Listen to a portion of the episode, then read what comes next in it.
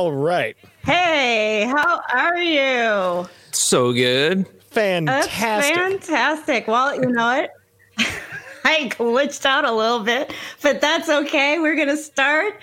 And welcome to How Do Artists, a show that focus, focuses on a single topic of conversation and asks the question How do artists live, work, play, run their business, stay inspired, or handle challenges and adversity from an artist's perspective? Our show will speak with a diverse group of artists and creatives. And as you, as our listeners, will have a chance to ask your questions during our Q&A session towards the end. I'm your co-host, Carolina Pedersen, artist and illustrator, and I am joined today by co-host, musician, and producer, Ryan Caldwell. Thank you, Carolina. Our topic for this conversation today is how do artists persevere? And our guest today is Justin McAleese. Yeah. What's going on? Yeah. Yeah. Justin is a socially conscious director, cinematographer of narrative and documentary projects, both personal and commercial. He has been dedicated to filming since 1999 and has won dozens of awards and hundreds of hours of content and lensed even more. He has conducted hundreds of interviews in a variety of spaces and is equally comfortable directing a team of 50 in a corporate setting or shooting solo in the Serengeti. I love the alliteration. With the birth of the Better series, Justin has redoubled his efforts into fostering transformative personal growth through storytelling and aims to couple science and emotion to change lives all over the world. Justin also wrote, produced, directed, and edited the feature comedy Brick Madness, Yay. and often returns to his comedy roots. Welcome, Justin.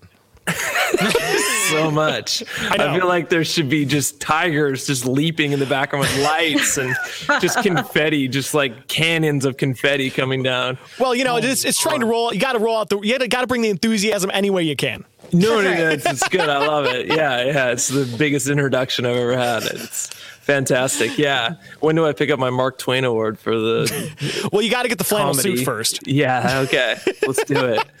Um, yeah. Hi. Good to be here. Good. Uh, good to be on the show. This is awesome. It was uh, quite the day to make this happen on time. So Well, here we thank you. are, live and direct. Yeah. I love it. Absolutely. And hey, a quick shout out to our audience. We'll be about a half hour in. We're going to be doing a Q&A segment. So, oh yeah, live Q and A. We get both Yeah. letters. We'll cues will come and we'll maybe we'll do some A's. We'll see Well, how that exactly. works. And out. even if, Yeah. if you have to jump out first, feel free to throw your comment in there. You can catch up later when you see the video on YouTube. It's it'll be a whole thing. yeah. Yeah, well, hey, let's quick let's jump into let's jump into the questions. Um, since we already established that you are doing all right today. Yes. Done. Check. Perfect. Okay, so if so actually I want to know how long have you been working in film? Like 20 years 20 something years i mean i graduated college in 2001 basically and i was already doing stuff while i was still in college Right. so yeah this is 220 so we're there Wow. Yeah. That's fantastic. What, what, what, what, what have you what have you learned? What have you gleaned over your 20 years of film experience thus far? Uh, one of the things i always uh, i think is really important to remember is that you don't know what you don't know until you realize you don't know it and film is more about that than most other things Well, because there's yeah, there's so many aspects to it, so many different angles. Yes, and and you can definitely be on a set, uh, specifically like how they do things on set. It's one of those things where if you figure it out by yourself, you're it's way more wrong than when you would do other things wrong. Like when you get there and you're like, "Oh, that's how that's done." that. That, makes oh. way more sense than any way I would possibly do it. Oh no, I totally I totally get that because like when Yeah. you're DIYing stuff, you just kind of do whatever works in the moment.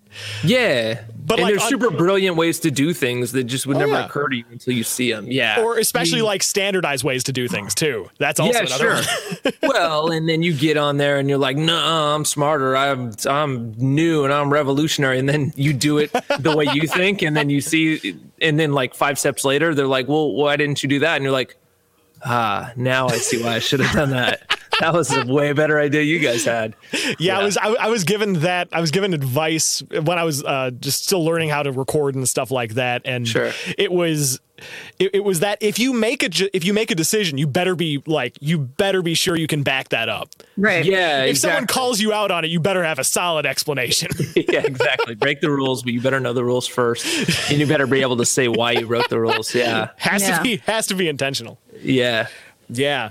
No, that's that's I don't know. That's that's nuts though. It's kind of I don't like what what are some of the biggest differences between you now and you 20 years ago? Well, I mean, I remember back in college just thinking like if someone just gave me money, I would make a movie and it would be awesome and it would set the world on fire. And then like I actually made basically the movie I wanted to make back then. And everyone's like, well, that movie sucks. And I'm like, oh, so money would have been problems, not solutions. Okay. Yeah. And I didn't think the movie sucked. I thought I think it has some some really great parts. But what movie um, was this? Uh, it's called Titanic. I don't know if you've heard of it, but no, just kidding. Uh, uh, no, that was, uh, that was good. I, I, made a movie called uh, "Sometimes People Wear Black Shirts," and uh, if the title doesn't confuse you, then the rest of the movie will. It, it, it's um it's very funny in my opinion, and I think my friends in it are great, and I think there's a lot of really smart ass moments. Uh, aside from that, there's not much plot and there's not much else going on, and and the audience wasn't so into that idea. I mean, they audiences want what they want, and they've been conditioned over you know decades a hundred years thousands of years when you're talking about stories to like expect a certain thing. And so you can't just take them and be like well you're not getting any of that stuff because then they're going to revolt and that's just how it is. So you have to live within you know you have to take the the blueprint, the playbook, and you need to just tweak it a little bit. People want right. the same but different in everything. Yeah. Any kind of art is the same but different. Yeah. Yeah. No, that, well, there's a formula to it. You're saying there's a yeah, that's yeah. not bad. Pattern. Sure, that's not you turn on the stove before you put food in. I mean, there's a reason that things happen in a certain order, and that doesn't right. make it wrong. It doesn't make it right. formulaic. You know, right. that's a different a different uh, step of badness. Yeah. Right. No, I no, totally I, get that. Yeah. it's funny because I mean there are so many tropes in film. Sure. Oh yeah, it's just it's it's practically made of tropes at a certain point. Yeah, and you need to utilize those to accomplish what you want.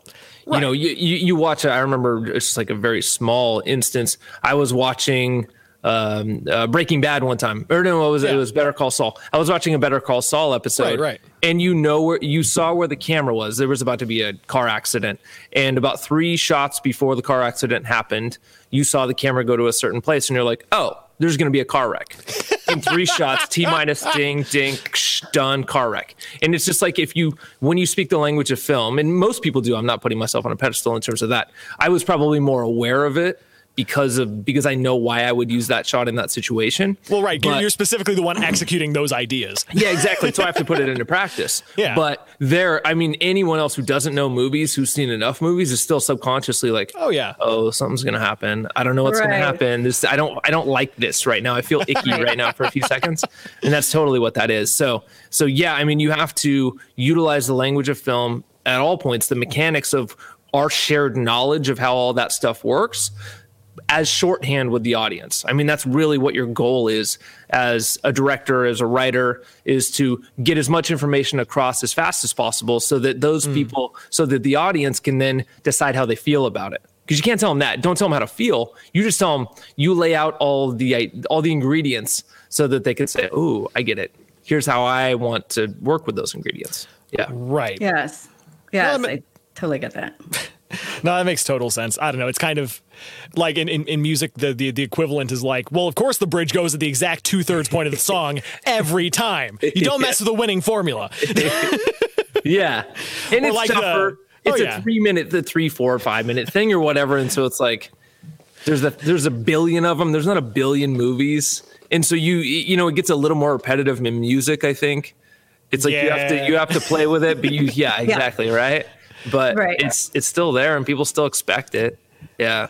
That's right. And there have been a couple of times where songs have tried to change that format a little bit, and I don't sure. know how well it's worked for them. Tool's still doing it. Tool's still there. Yeah. Oh so, gosh. Yeah. Oh yeah. They're they're doing fan. Well, actually, and it was it was I was talking to a friend of mine about that because it's always super tempting to go and break out of that stuff. But I mean, yeah. it's like you were saying. It's it, it's very it's very tempting, but it's not frequently rewarding. no, no, no, no. for like anyone. have something great. The No. watcher, the people making it, No, or like you know, uh, like I, I love Coen, Coen Brothers movies too. sure, yeah, But I mean, part of the reason that people who like them like them is because they're usually incredibly painful to watch. their whole goal, they, what they say is like our goal is to take a character, put them in a situation, and just keep making the situation worse. That's Yeah. basically how we write a screenplay. Yeah, So well, that's that's job that's well done. Yeah, exactly. Right. So, with all of this knowledge that you've um, that you've had and your experience over the years, I, I looked at all the stuff that you've done, and it's so impressive. And I have to ask myself, uh, what made you go into film to begin with? Why film? Because you seem like a very creative person. Um, in So terms why of would you go into film? Yeah, no, what was it? what was it? Everybody has their muse. What What was Sure. it that attracted you specifically to the art of film? I, I mean, very specifically, it was comedy, and and even more specifically, it was, I just wanted. I thought my friends were really funny. I I really just loved that whole stuff that was going on during college, like the beginning of college, and I always like sketch shows, Monty Python type stuff. I was always really into that, and so I wanted to sort of do all of that stuff, make funny stuff, make sketches, get smartasses on camera. And because I, because I don't the thing is like you don't have to be um if you have a billion dollars that does not make your movie funnier. It might make it cooler sci-fi it may make it a better epic it might make a better action movie any of those things but you don't have a monopoly on funny. And oftentimes it's the exact opposite and so Right. like that's something you can get into with nothing you could literally just stand on a s- stage and you could be the funniest thing. And so like that's something that's great. Mm-hmm. I'm not saying I am or any of that, but I'm saying like that's that's an approachable thing in a far different way than making other types of movies. And so I think that's what drew me to it originally. yeah. Wow. Yeah. No, I, I like that. It's almost it's almost got kind of a, a Kevin Smith attitude to it. Yeah, 100%. And that was what came out when I was like when I was 19, 18 probably is um, Clerks was out and there was other movies Oh, sort of yeah. similar to that. And the good thing about Clerks is you're like, "Oh, well, I could do that." Come on, that's not that hard. And, and Like it sort of isn't, but it's everybody's sort like, of "Oh, I can do that," you know, and then you try to do it, and you're like, oh. Sure. Yeah. No, that's that's a thing. Actually, you know what? The um or you know, earlier when we were talking about um what do you call it? We were talking I, I was, you know, brought up music. I that that's something I've often reflected upon with film, which is the fact that as far as art forms go with like production cycles, you know, Mm-hmm. and how long an idea takes to go and like farm to table manifest itself. Oh yeah, terrible. Yeah. Oh yeah, it is. Film is by by and large the short straw of those of, of that production cycle. Yeah, it is, yeah, yeah. You could you can go for years just working on the same project. So what oh, has I've never met anyone like that. 11 years later. Yeah, no, I'm well aware of how that works. Well, but I, I was I was gonna say what how has that affected your like creative process when you want to go forward with an idea? Like you, you must have like something like a lot of anxiety, or you be really confident with it before you have to like decide to get other people involved. Yeah, there's definitely that. I mean, just you censor yourself because you know that those things instantly cost money. So it's different than some sorts of ideas. If you're a writer, then you can write anything. If you're if, you- if you just draw things, if you use paint, like basically any of those things are limitless, and that's not a good thing. That's a bad thing in and of itself. It's just it's the other side of that, the other side of that sword or whatever, the other blade. Right, But right. um, but yeah, it's very difficult because you immediately go in.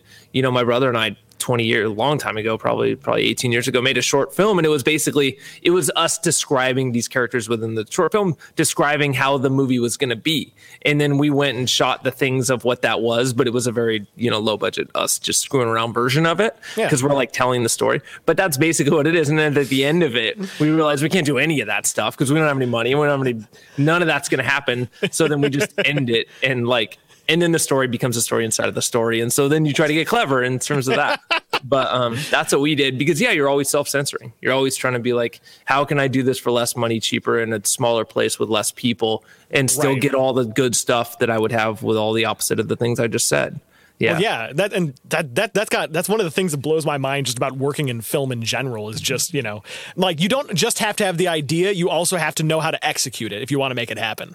and you got to be a good salesman and Right. you have to have other connections. You don't have to have connections, but you certainly have to have connections at some point along the along the line, or else no one's going to see it. So yeah, there's there's so many things involved in getting a movie made. I mean, it's less now, but getting a movie made and seen, I mean, that's incredibly difficult. Yeah, Yeah, that, that that one specifically. That's yeah, exactly.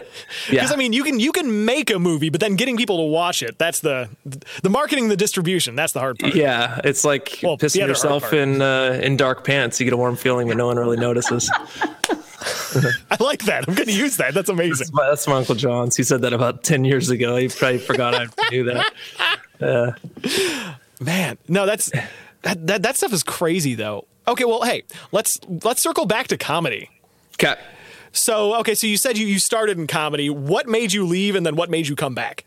Oh, I don't know that I left in terms of it's just you you got to do things to pay the bills, and that, I don't mean that to sound like crass or anything. Oh, no. I'm just it's saying true. like yeah. So you end up because I was never necessarily intending to be a director of photography, and most of what I do is director of photography stuff. Um, so you transition to where you can stay busy, to where you can um, learn things sort of more quickly. Like you're saying, being a director only is a pretty difficult thing in a lot of ways because you have to find all these other things to help you actually get any experience directing. Oh, like, yeah. You can sort of you can pick, you know, like the standard thing is to go pick a pretty girl, walk out into nature, and now you can practice DPing all day. Like you just shoot some stuff, and then the people look at it and they're like, "Wow, it's really nice." And you're like, you've already made something, right? And you don't even have to be a director in that situation. You put some pretty Right. music to it, and it's great. Um, but being a director, like you need so many more things at your disposal to actually Right. get it to to have anything on the page later or on the screen later. And you have to end up uh, you know being an editor at that point too. It's like there's so many things. So so the point is i moved to different disciplines to try to be good enough at those things so i could make my own stuff and so that i could get other get the other things accomplished that i wanted to in my head directing wise on screen by dping them as well. And that's what happened on a lot of stuff is i do that a lot of that. Wow. Oh, Yeah, no, I, I, I totally, I, I, I really identify with that too because it's, you know, I mean, a lot of what I do is is music production, but you know, if there's no one else in your team, the music producer does everything. yeah totally Or, yeah, just from beginning to end, you know, the editing, the engineering, the songwriting, the yeah, yeah, yeah, you can probably do all that stuff, and you need to do all that stuff to get stuff made sometimes. But the actual, but the, but the actual, like the directing or the actual producing part is, you know, then there's the whole part of that skill set where you're leading and organizing people.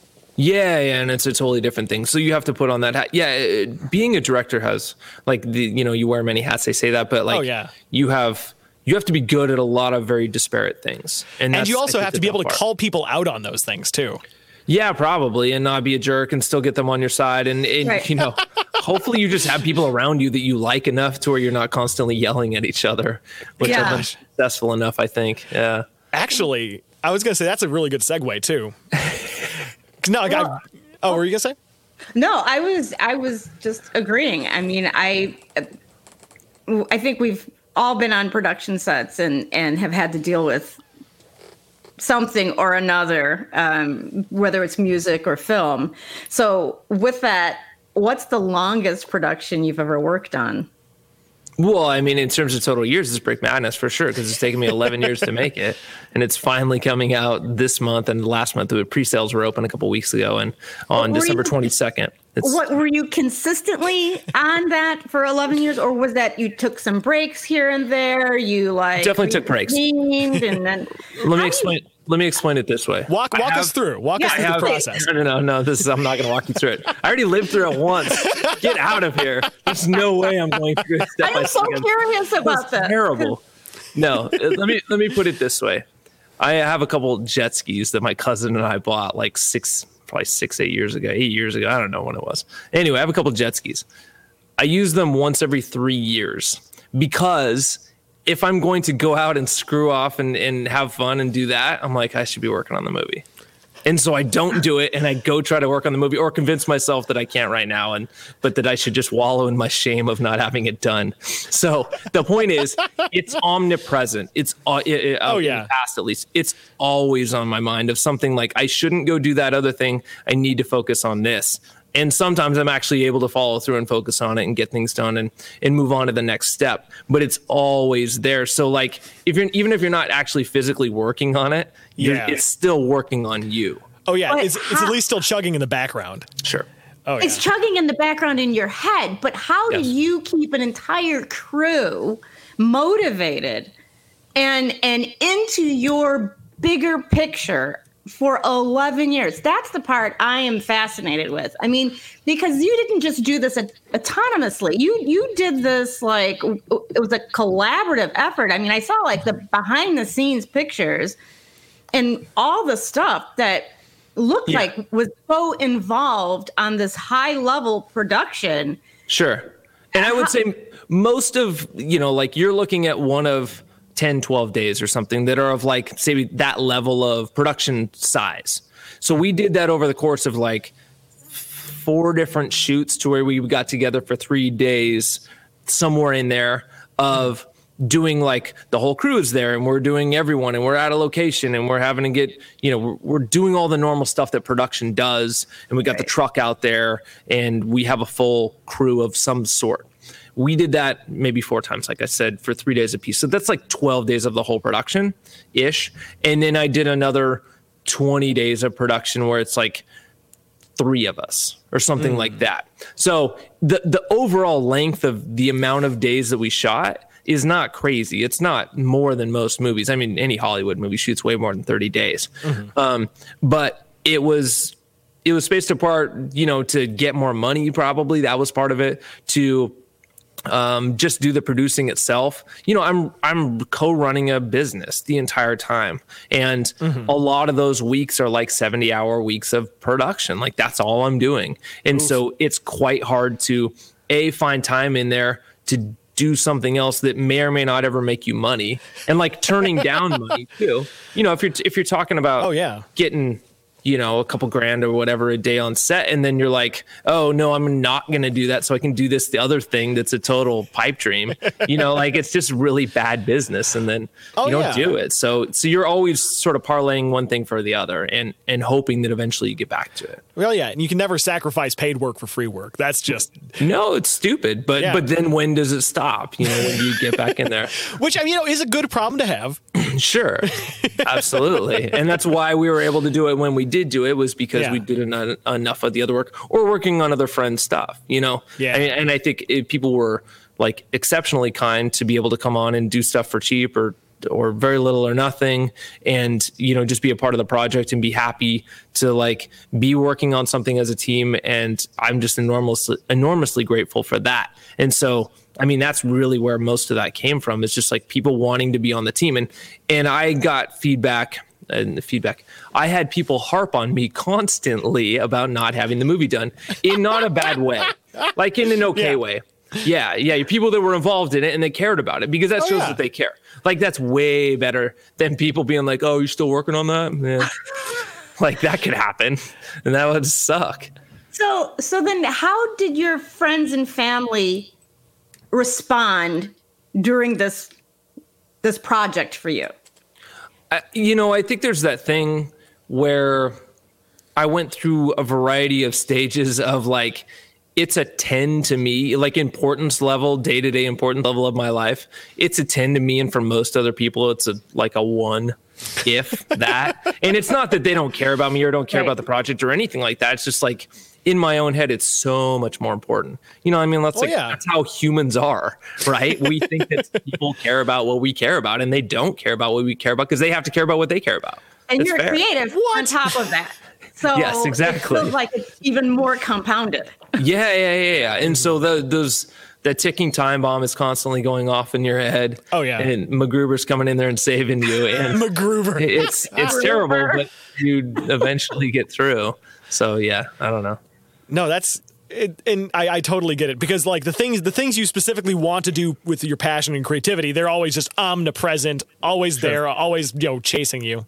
Yeah, But actually, I want to touch on something that you know we, we were skirting by before, which is the um, it, big big budgets versus little budgets. Which one is a better and more pleasurable on set experience? They are totally different. And I would say the type of project you do is totally different. So, from a narrative perspective, Yeah. I think it's nice having more money. I don't think it's, I haven't directed anything narrative feature with a lot of money. That we haven't done that. Hmm. I've directed other things, you know, like prescription drug commercials that had a very decent budget for the day.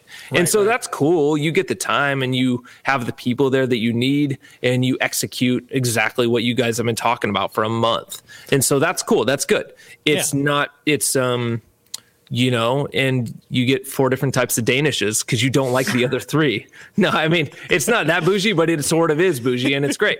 But then when you go do your own movie, you feel it's like you. Yeah, there's a there's a thing. I don't know if you guys ever saw the movie American Movie. So No, I haven't. really really great documentary. Um, this uh, anyway, it's great, and it's just it's it's about a dude in Wisconsin, I think, and he's trying to make a movie, and it's just a really sad affair, and his friends are kind of dopey, and things are difficult, and he doesn't have any money, and it's just and it's really, but he pushes through. And he his Yeah. name's uh, Mark Borchardt, and um, he pushes through, and eventually they sort of make something, and it's fine. But but it encapsulates indie filmmaking or filmmaking in general so well because it's always a struggle and you're always trying to just bang your head up against the wall and hope that something comes out good on the other side. Um, yeah, I don't know. So, so anyway, what I'm saying is like when you have a billion dollars, you still don't feel like you have enough money. That's my understanding of like big time movies. You know, that's what the, with the Coen brothers or whatever. They're still gonna say, Yeah, like, yeah. we could do something more with more money, sure. Like, or maybe not them, but at least David Fincher would say that. Yeah. Well, and it's it's just something. It, it's I guess it's kind of a marvel, but I do like what your your testament to indie filmmaking too, because it's just it's it's always like. It, it, it kind of goes back to the um what what you were talking about with trying to figure out your idea and how you execute it with fewer people and fewer locations. Can I just do this in someone's apartment? Like, Yeah. do I have to rent something? yeah, yeah, yeah. And part of why we made a mockumentary, I mean, that's a sad fact. Part of why we made a mockumentary is I'm like, well, it doesn't have to look great all the time. And if we get a boom mic in the shot, it's perfect. It was intentional, right? Oh, yeah. Oh, So you yeah. build mistakes into the, the concept and then they're not mistakes anymore. and then it's gritty realism. Yeah, it's perfect. That's what we're doing. Yeah. Yeah, it's a weird thing. You you never get to spend the same amount of time on your own project as you do on other people's projects because other Oh, yeah. people's projects cost a lot of money because there's a lot of time involved. And so, Oh, yeah. I mean, today I'm s- I'm sitting in the room with the dude I'm going to talk about, but like you know, we had plenty of time in a great way. We had plenty of time to do exactly what we wanted. We weren't strapped for time. Even Yeah. when I was trying to get home here with you guys, we cut early so that I could come over here and talk to you. But y- Yeah. reg- regardless of that fact, we had plenty of time to do that. There, you know, there was we were going at twenty times the pace on something like Brick Madness a lot of hmm. times. So you know, it's it's a weird thing how that works. It's it's sort of the opposite of what you would think it would turn out as, but it's not. Yeah, and that's it, it- it's that is kind of crazy because I mean, frequently you think like, yeah, you spend more time on something, it's going to turn out better, right? But not necessarily. No, It's- you can yeah. definitely ruin something by working. I mean, music, I think, is even a better example, maybe, or like, say, fine art. Like, you could Yeah. take a painting and then put two versions of the painting on top of that painting, and now it's a crap painting. Yeah. and that could sort of happen with movies. Yeah, you can work them through till they. t- Yeah. The, That the happens thing, in art all the time. You just keep working it and working it and working Sure. it, and you just you've really kind of destroyed Yeah. the you know the original intent of the of the of the of the piece. Yeah. So. And that's I- what they say about, you know, a director being a cinematographer or whatever. Like, if it's not working, start turning off lights. Because a lot of times, two lights in, it looked really good. And then you have seven up, and you're like, ah, this is just a bunch of mush. So, yeah, Right. I think there's an equivalent of that in any type of art. Start turning lights off, and maybe it'll turn, it'll be better. You know what? That's and the, the, the fun audio equivalent of that is uh, like miking things and miking drum sets. Because there's there's this thing called phase cancellation where it's like if you have too many mics on the same source, it will actually just make it sound thinner and worse. Yeah. Yeah. Yeah. Yeah. I believe it. Yeah. all you need, all you need is Headley Grange and uh, a mic at the top of the stairwell. That's all you need. John Bonham proved that in 1972. Come on, get Oh out yeah, of here. oh yeah. That's still one of the most revolution. that- That's still insane. It's like, oh yeah, he mic'd the bass drum and at overheads, and that's it. and so then there's these people being like, I met people like, I use a 13 mic setup on my drums. And it's like, oh, do ya? How Do you? how does that sound? How'd that work out for Lars and his universally reviled snare drum? Yeah. Or like you were talking about Tool the other. God, Tool's thing was weird too. With the, uh, I think they they recorded drums for one of the albums in a room full of helium. Oh, really? because they thought it would make I the didn't sim- hear that. it- They thought it'd make the cymbals cut better. And it's like that's how you get your sound. You don't That's just fantastic. all right. It's like so you, now you Wow. just, now you're going to starve your drummer of oxygen. Yeah. I'm sure the gas mask doesn't make any sound either. It's fine. And Danny Carey's such a pro too, in like a good way, but he's always in his Kansas Jayhawks jersey, Oh. like hanging out with his long Funny. hair. Like, yeah, he isn't. That's so funny. Um, Man. yeah. What, what else? What else are we talking about? ooh, ooh. Oh, go for it. Go no no, you go for it, Ryan. Ah, it's so polite. Um, so having worn all the hats, what is your what is your favorite position? You know, cinematographer, director, camera op, writer. What do you what do you got? What's your what's your favorite role to play? Well, the most fun thing you can do, the most fun thing I've done was be directing on set doing Brick Madness. Like that was sort Yeah. of that's the high point in a lot of ways because you're solving problems in, in real time. You're with your friends. Yeah. You're getting something accomplished that you've worked on for a long time and and that means a lot to you. Mm-hmm. And you're able to be part of a team in a totally different way because you're leading the team, hopefully. So, like, that's awesome. But the Yeah. thing is, it's overwhelming and difficult and tiring, and you go home and you're just like, oh man, I want to take a nap for a month. So it's a different deal entirely. Um, being uh, sort of like what I was talking about before, but but being on another like on a feature film, we did a feature film last year um, around April, and that was great. We had the full Yeah. crew that we needed. We had some fun toys to go out with. Hmm. You know, you don't have to worry. The being the director, depending on how many people you have, Yeah. like sort of underneath you or, or with you, it's like there's a ton of stuff that you need to worry about that that's not what people think directing is. It's like a thousand other questions that can't be solved because just you know logistics get in the way. And so so I think uh, being a DP on a big thing is is super fun too. Do when you get to do it for me, if I get to do anything with like a helicopter, or doing something, you know, with a big jib move or doing a one or doing there's all sorts of things that you're like, ah, it's so much fun. Why wouldn't I want to do that? yeah. So it's hard to say, but Yeah. But being the director on your own things when everything is going well and you have a great team, there's nothing that beats that. Oh yeah, oh yeah. Well, especially if you're working with people you know and you trust, and yeah. Yeah. No, that, that's, That's, uh, what's uh, a Stanley Kubrick quote. Uh, though directing a movie can be like trying to write War and Peace on bumper cars, when you get it right, there's nothing quite like it. I think is what he said. trying to write War and Peace on bumper cars. Yeah, some to that effect. That's fantastic. Man. No, that's and okay, so now here's another thing. What's what's your least favorite role to do in, in like a production? Like what's what's the role like what what's the job that some that you can technically do, but whenever you're asked to do it, you're like, if I must. Yeah, I don't. I mean, I don't particularly like producing stuff. I mean, that's there's just so many That's things true. that have nothing to do with. You have to do so much stuff on set, or I mean, before you get to set. And if it doesn't work out, then it's your fault. And like stuff's never gonna 100 percent work out. But like as another, if you did, if you weren't in charge of that stuff, you come on set and you solve any problems, and you're already a hero. So it's like it's the opposite of being a producer is such a rough role for me, I think. And it's just Yeah. it takes and you have to call up so many people and be like, "Hey, can I shoot at your place? Is that cool? Can we do this?" Okay, it's and knowing full well that it's like probably going to take longer than you said, and you might actually put some scuffs on the wall that you said you weren't going to. So then you have to apologize for that stuff and whatever. It- it's so you know, depending on the size of the production, how good you are. We try to be good, and I think we are good, but it's um, yeah, I don't want to do that, and I don't like doing um scripty necessarily. I wouldn't want to do scripty. What what's what's what's what's scripty? I'm I'm ignorant. yeah, you know, the script supervisor um, is the person that you know takes notes on everything that's happening, seeing which hand you're holding it in, seeing if your headphones are on the right way, that sort of stuff. Take after take after take, and they do. They have a lot of homework too. Like script Ooh. supervisors are badass because they do so much stuff that. Um, they're just on for you know 60 days at a time they're like Oh my gosh, just so monitoring, bad. just watching Oh, you It's every so hard. move, right? Yeah, yeah, it's typical. It's Yeah, like I do not envy that job. it's 3D proofreading. I think is what it is, and that's 3D proofreading. Yeah. Just, just spotting for co- continuity errors. Just- yeah. Uh huh. Oh. So anyway, That's funny. Well, you know, we've got a couple of questions if we want Oh. sweet. Let's fire them off. interject a few here. Um, we have one question that says, It is. Uh, it, yes.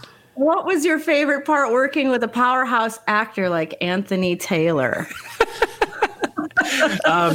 Okay, you want the fake? Um, Anthony. Well, he eats up the entire frame. He just has to. It has to be about him all the time. he'll just And he walk has- closer to the camera. Yeah, yeah, no, no, no. He just, you know, you know, no one ever gets a chance to talk. No one ever, they get nothing in edgewise because he's just, you know, saying so many funny things. No, Anthony is great. It's what's great about what we did on Brick Madness is we did a lot of improv, and so Nice. we we knew what we were gonna say. We had everything s- sketched out completely. I mean, we wrote a you know ninety page script and it, it was all there, but we left a lot of room for to be able to come up with better jokes or just take it in whatever direction wanted to go. And Anthony and I've said this before, um, and clearly Anthony is watching, which is good for him. Good way to go. Uh, he has a serious question too, though. No, okay. No, no, no. What I would say is like, um, you, when you get to work with someone who is as good at crafting a story on the spot, there's nothing better than that. And hmm. I don't think, and I'm not saying this to blow Anthony up. He's not even an actor, basically, like he is, but he's not.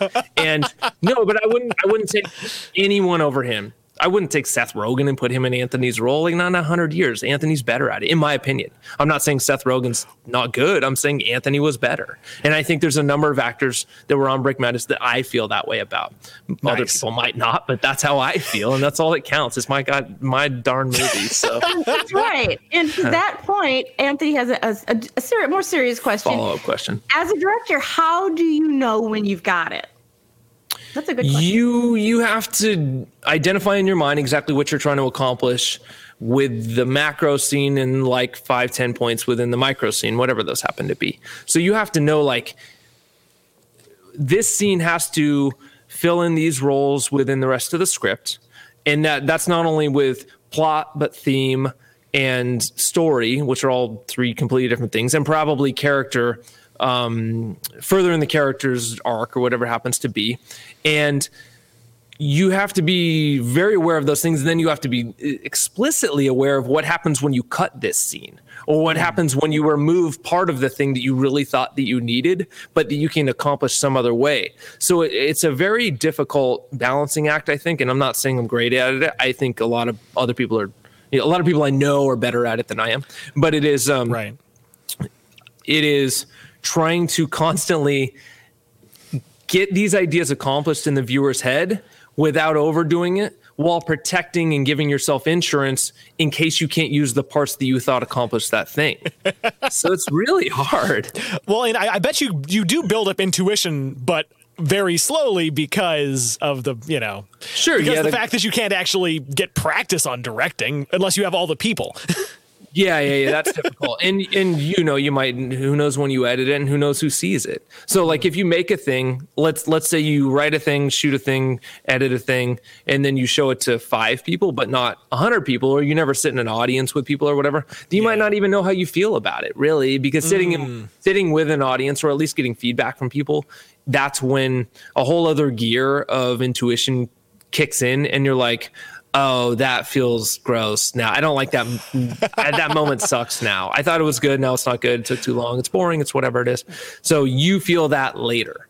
Yeah, and um, I would say that that's very unique to the art process in film because you don't get that in music until it's released.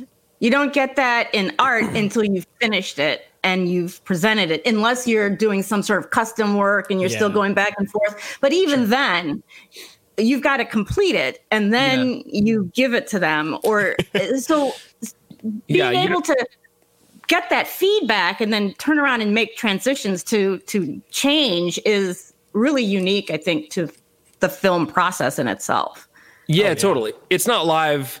You're, you're not, you know, performing live, but you are doing a similar thing when you're doing rough, rough cuts because you're gauging how they feel and how you feel in the room and and what the the difficult thing that I always sort of get hung up on is um to sort of echo back to what I was talking about at the very beginning is like Yeah. when someone watches a thing or reads a story or whatever it happens to be, that thing is now in their head. And so when you're talking about step one, two, three, four, t- up to a 100, that like a script sort of is, it's, it's a compilation of steps to bring mm-hmm. someone along, to bring the audience along, to get to the end and be happy about it or sad or whatever happens to be, right? Feel like they got their money's worth Yeah, yeah. people can't un people can't forget that they saw step 12 when they tell you that step 13 is dumb and it's a I don't know if that makes sense but it's very hard so people are watching, and be like you don't need that scene and you're like you don't even you wouldn't even have understood scene 26 if i didn't have scene 12 it wouldn't make sense to you and they're like well, I just don't think you need it. And you're like, it's not true. you have to have something there, or you, you won't be there. Well, and that, So- that's that's one of the hardest parts about doing, especially time based stuff too. And I mean, I guess art art in general is just getting like feedback and criticism from people. Sure. is it's just Being able to receive the criticism. well, Uh, sucks. Yeah, but the um, but but the hard part is also finding people who can give you articulate criticism.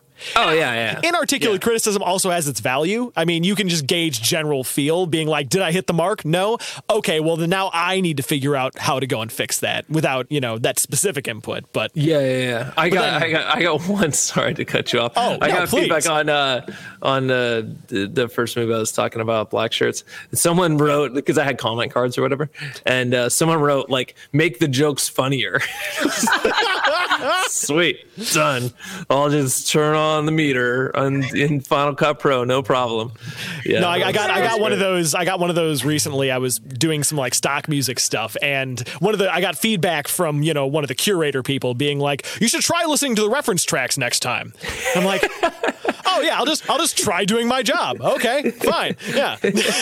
I totally forgot that step. My my apologies. I was flying blind. I'm surprised I got this far. That was yeah.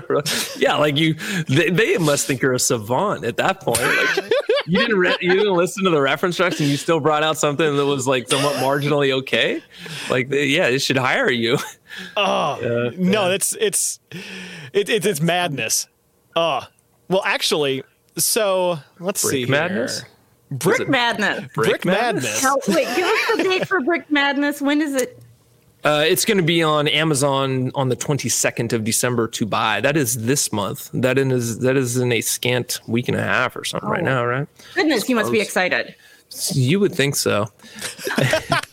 I, no, it's just like until it happens. Um, but when when people Yeah, are like, yeah. "Hey, we're going to make this movie in Zimbabwe. It's going to be awesome," and you're like, "Yeah, I'll believe it when I'm on the plane. We'll see. We'll see about Right. that." And then Oh, yeah. even being on the plane, you're still waiting. Yeah, yeah. You're like, "We'll see what happens at customs." Oh no, I've been through customs far too many times, and they've been like, "You can't bring this in," and I'm like, uh, "Well, we'll see because we have to. I don't have a movie if we don't bring this in," and yeah, stuff like that happens. And then sometimes Yeah. you bring it in, and other times there's not a movie. Yeah. And then when I'm in during production, I'm like, well, we'll see when we get to the edit room. And then when you're in the edit room, we're like, we'll see when people watch it and what they say. And so, you know, that's, I think that never Oh, yeah. sort of Key. Ends. So Yeah. here's another question for you. Let's hear it. All right. How do you get a new project funded? Um, well, I mean, there's a few ways. Uh, you can do crowdfunding, obviously. I think that's a tough one to do. And I think if you have a way of making other money, it may be more effective make money that way. I, I don't know many people who've done crowdfunding that have made more than minimum wage crowdfunding.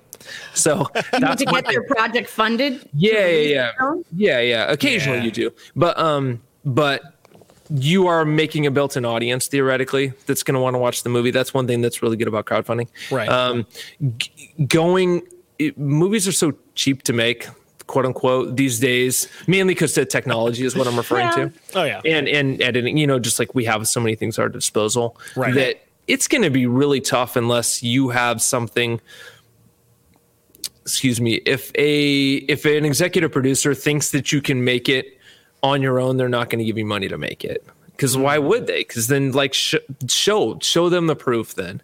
And so if you go make a teaser trailer and you're like, this is way out of my league, I can't actually do this. I need the money, but I think you'll make X amount of dollars, and here's why. Mm-hmm. Then you might have a hope, but you still have to find someone that like wants to get their beak wet, as they say, like who wants to just be involved in the process because it's fun. I mean, I don't know how much that happens anymore. Like it used to be very much in like the 80s 70s whatever it happened to be mm-hmm. it's like you found the dentist and the dentist had money and he wanted to make a movie because he thought it would be gonna, a good investment and because being a dentist is boring.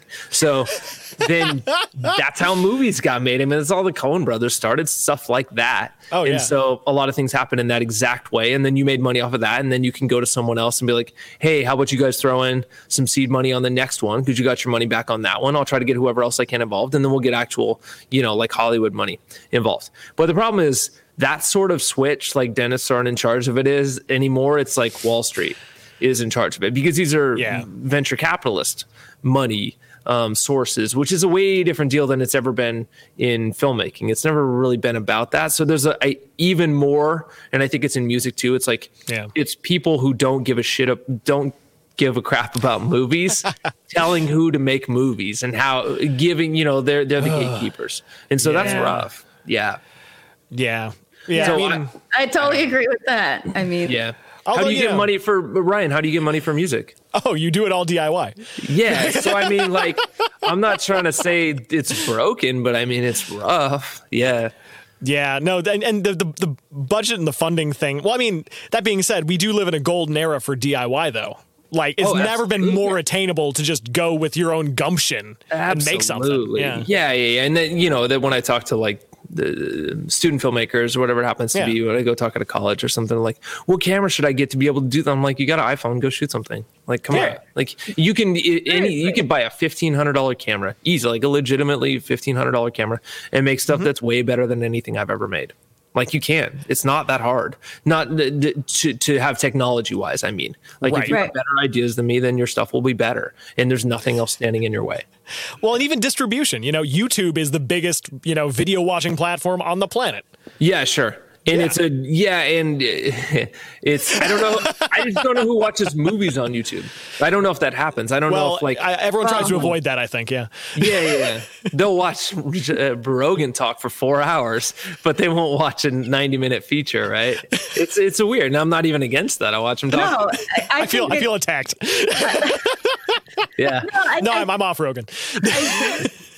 I totally get that concept. I mean, yeah, no, I they'll take movies and chop them up and put them on YouTube, Yeah. but it's it's the not a platform for it's not a platform films. for that, right? No, no. So it's like yes, you you can be in everyone's living room instantly, and that's the problem because there's a billion people doing the same exact thing. So, and what gets prioritized on YouTube? I don't know. I don't watch a ton of YouTube, but it's like it's not stuff I want to do necessarily. and if it is, I'm like, God, they put a lot of work into that. That's way more work than I have time to put into it. Right. Yeah, yeah, Yeah, It's tough. it- it's a, it's a different algorithm that measures all of that, and so Sure. you Oh yeah. you, you totally have to work to figure out what those algorithms even are yeah, and how to crack them so that you have a chance at leveling the playing field. And to your point, because of that, everyone has an opportunity to put whatever they want out because it's so accessible. Sure. Yeah, So, and, and, and, and there's a good well, and bad to that. Totally. And the thing about YouTube is, I mean, it's like run by 14 year old boys, and that's not bad in and of itself, but I'm not, I don't, that's not my, Hey, we're on YouTube. that's not my, yeah, no, I know, but you're not running it. That's not my audience. So it's like, you know, what are you going to cater to? Yeah. So that, at the end of the day, you have to make something that you want to make. And if you Right. can't, if you can't find an audience doing that way, then you slowly meander toward what you think you could find an audience for. Yeah, there's no, there's no shame in that either. You know, being a stalwart and being like, I only do this because my pat. And you're like, okay, cool, but no one's gonna watch, man. So you got to find the audience too. yeah. No, that that's How absolutely did you find your audience? Oh, I'm still looking. That's no, fair. I yeah, I think there there there's you know hundreds of people that I've talked to that saw Brick Madness, and you know that I've talked to one on one in person, whatever it happened to be, mm-hmm. that love the movie, and so I there is an audience out there for it, absolutely, and I think there's enough people out there that are not entirely dissimilar to me that are going to like it. I'm gonna think it's funny and gonna think it's heartwarming and has a good ending and and is entertaining and really checks off a lot of boxes that a lot of other movies don't. So I'm Oh, yeah. yeah, I think it just needs to be, you know, uh, clicked on by more people. Well, you know, honestly. and I've never seen I've never seen a mockumentary about uh, Lego builders before, but I'm very excited to. I saw I saw the trailer. I loved it. Yeah. I'm gonna watch it. Yeah, Yeah. I totally watch it. Anthony Taylor's so he has that line at the very he's Ricky Six, um, and he has Oh, the yeah. line at the end of the movie. Um, he has a couple great lines in the trailer, I think. But you know, you know, when I grow up, Ricky Ricky Six. When I grow up, I want to be I want to be just like you. And he says that's inconceivable. Next, and like it's it's, it's so good. Oh no, I like Yeah. I like that. Like he and his his delivery is fantastic. Oh man, it's the best. Yeah, and it's these are like two take things, like four hours of sleep, two takes, and we're just like we're moving on to the next. It's awesome. yeah. So It's always great when that can happen. Well, Justin- I think. Oh, Oh, go for it. no, you, do you, do you, no, do you no, it's you. It's you, relax? Carlana. No, I get to choose. It's you. Go. Okay, I will take it. Knowing what you know, what advice do you have for those that are trying to do what you do, follow your steps in the business? What advice would you give to them? you know get practice. Don't don't wait for something to happen so that you can take the next step. Just take the next step. I think that's important. No matter what you're going to make a million mistakes and so you might as well get them out of the way. That's the you know the first 10,000 pictures i took are the worst. That sort of idea is like you need to get past that so that you can understand like what do you and what your theme is what your idea is what you're trying to accomplish too because you know to establish some sort of understanding of what you are as an artist is has to happen sooner or later. So you might as well get it started now. Um, that's one thing I would say that you know a lot of mistakes I made too is like not having other people involved that I was accountable to to where they could just handle it while I was doing other stuff. You know that would have been nice to have like a strong editor working on it that I could come back and look at it and be like, oh, tweak this, change that, Right. but this is good. Or like I could do a lo- you know half of a scene like put put all the building blocks there and be like refine it fix it for me you know? Something like that would have been really great. Having just some sort i would have liked to have had someone who i owed money to i think honestly it would have it would have happened a lot sooner if i'm like oh i have to get this done because i owe that dude money if it doesn't get done now yeah, Yeah, so sometimes that's the motivating factor, Yeah. right? Hundred percent. So that would have been nice. I mean, not to. I'm not saying like go find a loan shark and figure out your next movie. That's Actually, though, there there was a guy who did that. He had this whole like that was this whole process of how he got good at. Uh, he was he wanted to do illustrating, and so that's how he got good at doing art. Is he made a bet where he owed his like his cousin two thousand dollars if he didn't get a certain amount of you know followers on Instagram. Wow. Yeah, good for him. And so he's going to try. Yeah, and and I mean honestly, it- the only reason it got done done, um, which is two years ago and three years three years ago now, was when it was like I've still changed stuff since then, but um, Yeah. when when we actually did premieres in Fresno, and that was uh, because I set a date and I was I paid for the um, theater. I paid for a Edwards theater, uh, like basically two months from whatever day that was. And if I didn't show up with a finished movie, then it was gonna suck. So I made sure I had a finished movie. yeah. So you have to. you. Yeah, you absolutely have to set hard dates for you that you have no Do. choice to wriggle out of. Um, Right. yeah, and then and that wasn't it wasn't like that two months was terrible. Like I pushed through it and it was good and I accomplished what I needed to accomplish. So it was great.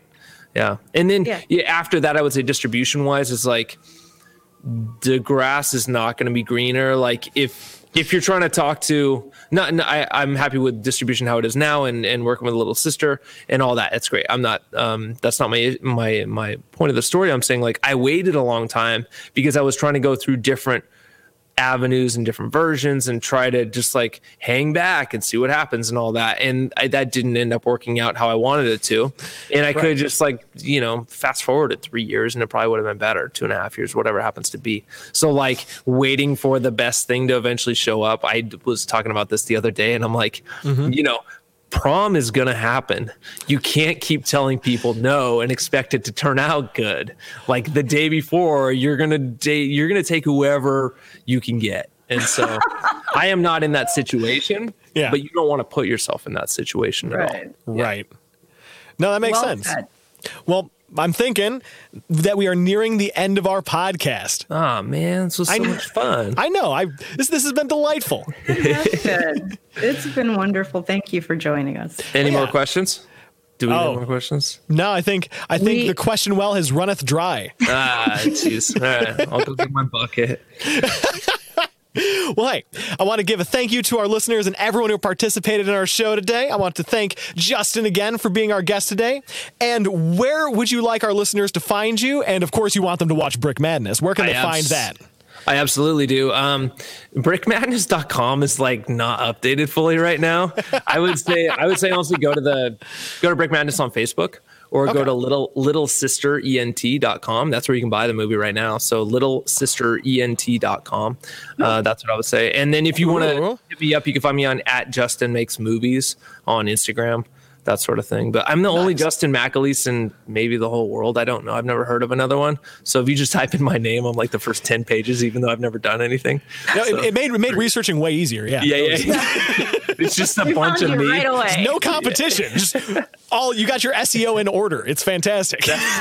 It's my my girlfriend who was my my wife who was my girlfriend at the time. They're like, "Oh, what's your boyfriend look like?" They were like, "Who is he?" And she's like, "Just type in his name. You'll see him. There's, there's no one else." Headshot pops Yeah. right in there. Done. There you go. Perfect.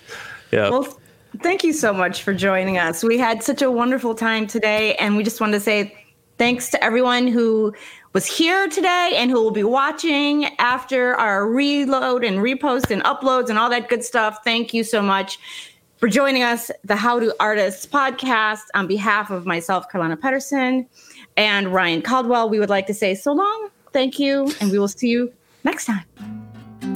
How Do Artists is a live stream podcast hosted and produced by Ryan Caldwell and Carlana Pedersen.